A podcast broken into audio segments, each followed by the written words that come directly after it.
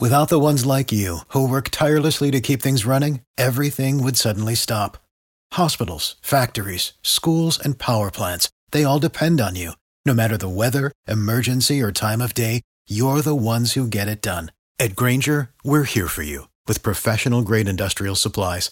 Count on real time product availability and fast delivery. Call clickgrainger.com or just stop by. Grainger for the ones who get it done. Common sense. It's not so common anymore. That's why we need Scott Anez more than ever. It's time for Anez Sez.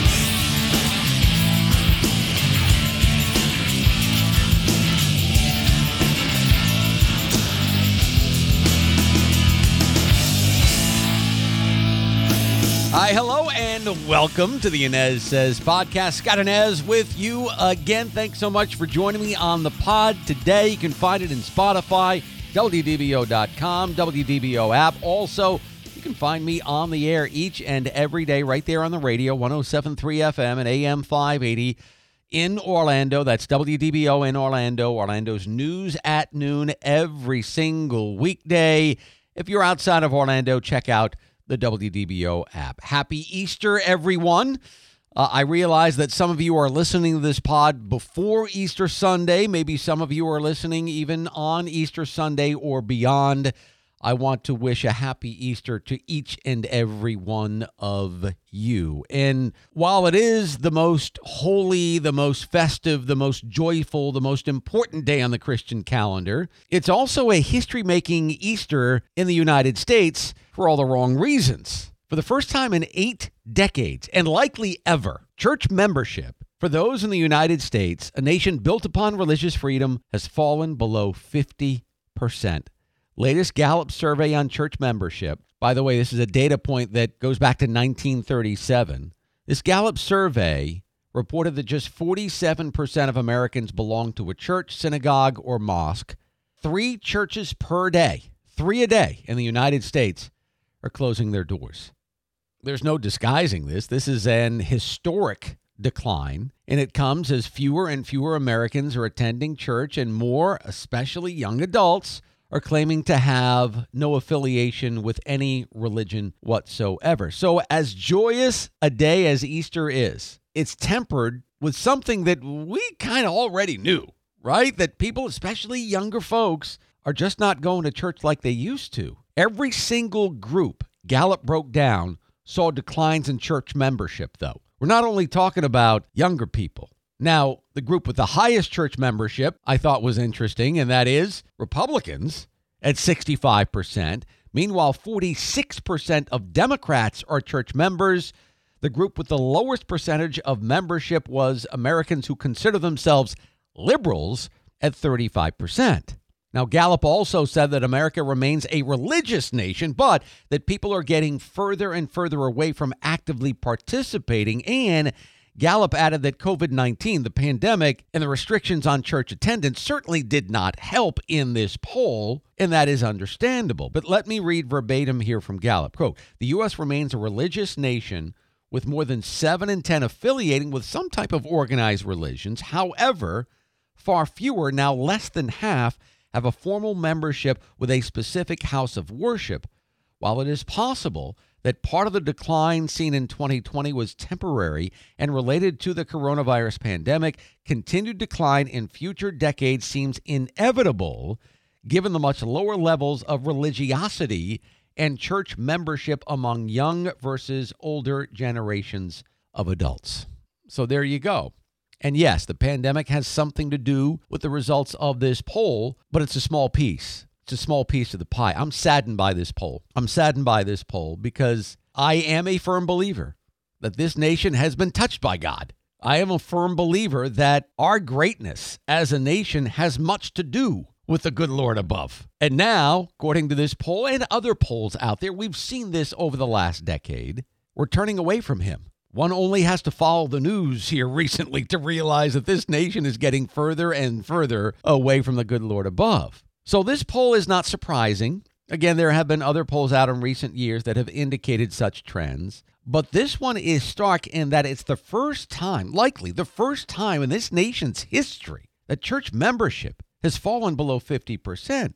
And it scares me. It scares me, especially how the younger people have fallen away. Because what I see in a lot of younger folks today is a lot of emptiness. There is an emptiness and a deep unhappiness about the younger generations today. And and look, I don't want to paint with a broad brush, okay? There are certainly exceptions to the rule, and I got to tell you like I empathize with young folks. I empathize with the younger generations. I really do. I mean, they are bombarded with stuff each and every day, stuff that I never had to worry about when I was younger and and they're bombarded via social media.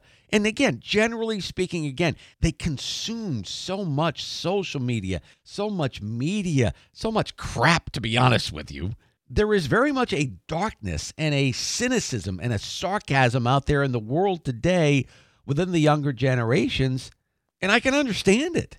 And look we as parents I'm not a member of the boomer generation, if you will, but the boomer generation, people of my generation, we flat out did a poor job of bringing our kids up in faith. We've done a poor job.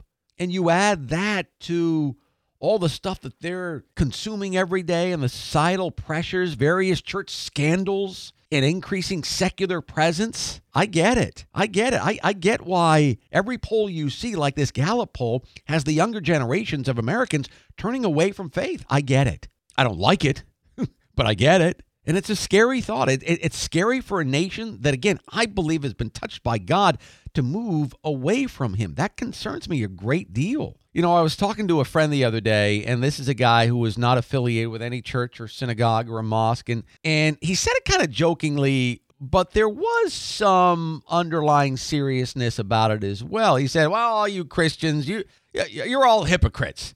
And I told him, no, not all of us are hypocrites, make no mistake about it, all of us are sinners. Look, no one ever proclaimed we Christians as being perfect, okay? Heck, heck, ask my wife, okay? I'm light years from perfect. And then you just tack on a few miles from there. I am way not perfect, okay? But church pews are packed with imperfection every single week. Here's something at Easter time that we all have to consider, and especially my friend who talked about, you know, Christians being hypocrites. We human beings have been doing this stuff since the beginning of time. I mean, look at Adam and Eve, right? And with this being Holy Week, my goodness, one only has to look at what happened in this very week. One of Jesus' disciples, Judas, what does he do? He betrays his master, his teacher, for 30 pieces of silver. One only has to look at those disciples close to Jesus, the ones who scattered, every single one of them scattered once the Pharisees decided that they wanted him to die. One only has to look at Peter, right? St. Peter, the rock. Peter denied him three times. Heck, hours before that, Jesus was in such anguish and suffering on the night before he was to be hanged on a cross, before he was taken by his captors. He goes into the Garden of Gethsemane to pray. And what did Peter, James, and John do? Knowing he was in such suffering, what did they do? They fell asleep. And yet they're all saints today. They're all saints. We've been sitting for a long, long time, okay, ever since time began. And my friend in part was right. Some of us are hypocrites, no question about it. But most of us, most of us as Christians strive for perfection. We never reach it, but we try to get there. We plod along. We ask for God's mercy and a clean heart. We sin, and then we try again. You know, there are many people out there who believe that Christmas is the most important day on the Christian calendar. Now, the birth of Christ is, is obviously very, very important, but Easter Sunday, Easter Sunday is the very heart of the Christian faith. As St. Paul wrote, if Christ has not been raised, then our preaching is in vain and your faith is in vain. Without Easter, without the resurrection, there would be no Christian faith. Christ's resurrection is the proof of his divinity. Without the resurrection, Christ would have been another in a long line of great teachers, great prophets. With the resurrection, all right, with the resurrection, he's the great Redeemer. He is the King of all kings who lowered himself to make things new again. That's what I believe as a Christian. But according to this new Gallup poll right now, I'm in the minority in America today. I do wish you a blessed and happy Easter. And my prayer, my prayer this Easter Sunday, is that our nation, the United States of America, becomes one nation under God again. That will do it for the Anez Sez podcast. Check me out on the air every weekday on WDBO 1073 FM and AM 580 in Orlando, 12 noon every day with Orlando's News at Noon with Scott Anez. I'll see you next time.